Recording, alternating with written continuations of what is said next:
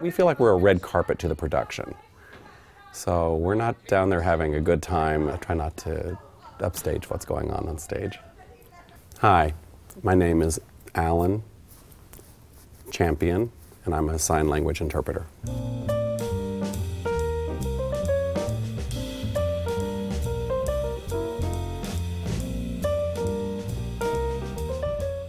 My work as a sign language interpreter in the theater is less anchored to the script. I use the script as almost like a dictionary or a reference tool.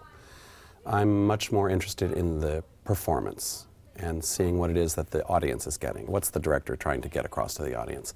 You can get some of that from the script, but some of it's really through the actors' interpretations themselves. Well, I'm like the, the boy that was raised by the wolves. My parents are deaf, and so I was kind of an outsider brought in by birth.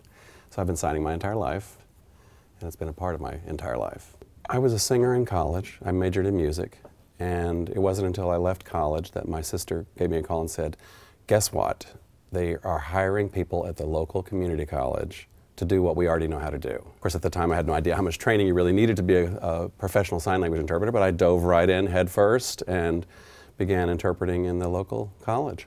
That's in some ways how I built up my chops as a sign language interpreter the performance world and the interpreting world began to merge when I was living in St. Louis between 78 and 80. I was doing summer stock theater in the summertime, and then during the academic year, I was interpreting at a college. At one point, a company from, I think, Iowa came through town to do a production of The Authentic Life of Billy the Kid, and somebody roped me into interpreting it with no, no preparation time.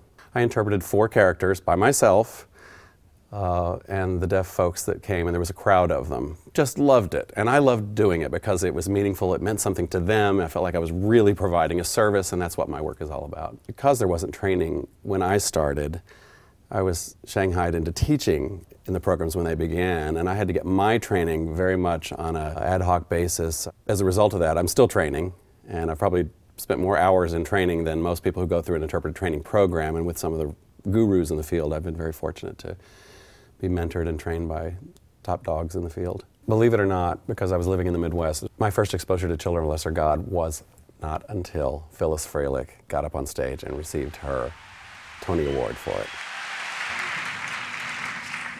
I share this award with. And I saw this deaf woman get up and start signing, and I thought, what the heck happened here? There's a Broadway show that talks about issues related to my life, my parents' life.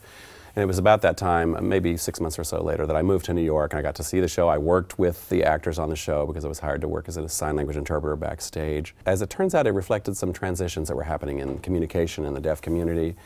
Um, such an important work, just like Miracle Worker was. I think there is a difference between interpreting for a play like Miracle Worker or a, or a Shakespearean work or a Broadway musical. Miracle Worker has its own unique set of circumstances we have to take into consideration. For example, there are a lot of visuals in the show. Helen Keller's movements, how she's learning to adapt to her environment, the relationship she has with Annie Sullivan, her teacher and lifelong friend. There's a lot of visual information that doesn't need to be interpreted. And one of the jobs that we interpreters have that you don't get from a script is how when do we get out of the way? When do we stop interpreting? When is the information that's being given auditorily available visually as well. So we have to think about those things. Dividing up the characters amongst a team of three interpreters is very, very important. Uh, and it shouldn't be about what we need, but more about what the audience needs and what will make it easy for them to figure out who is interpreting for whom. As the play gets more and more characters in it, it becomes more and more tricky it's important to time your interpretation so that an audience member can watch the show. And Miracle Worker is a wonderful example of this. I watched this last week several times happen with the students because this, this particular interpretive performance is for deaf students.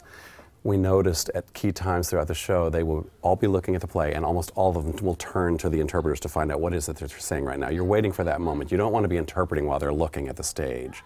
It's a constant give and take uh, and you're trying to be sensitive to that audience reaction so that they get the information um, when they need it, when they want it.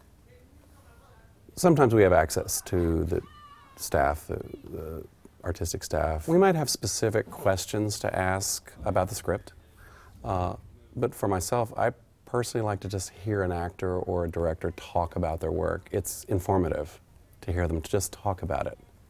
A good interpreter is a good listener.